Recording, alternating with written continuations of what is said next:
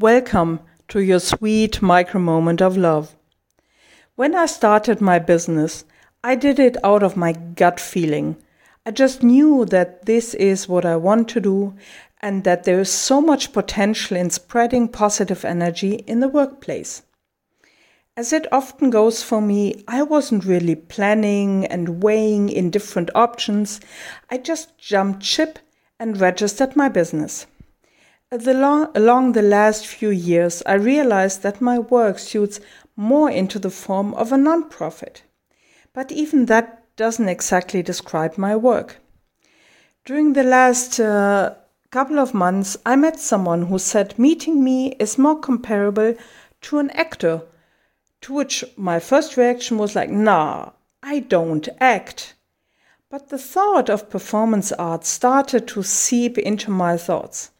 I started researching what is the definition of art, to learn that both my work and art have one thing in common.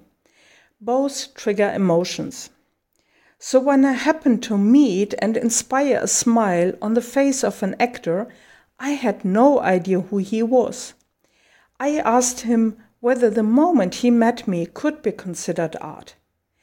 And he responded with deep conviction. Absolutely, it is a form of art, no question.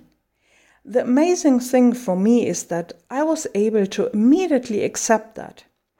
It suddenly made so much sense, and a lot of unsolved puzzle pieces were falling into place. Let me use this moment to announce that the Chocolate Angel is looking for Patreons to support her mission to make people smile in every corner of the world. To talk about her work, to inspire and to spread smiles and appreciation. To become a Patreon, please check out patreon.com/chocolateangelf. Even the smallest financial support can help to change the world, one smile at a time. Greetings from your one and only Chocolate Angel. Talk to you soon.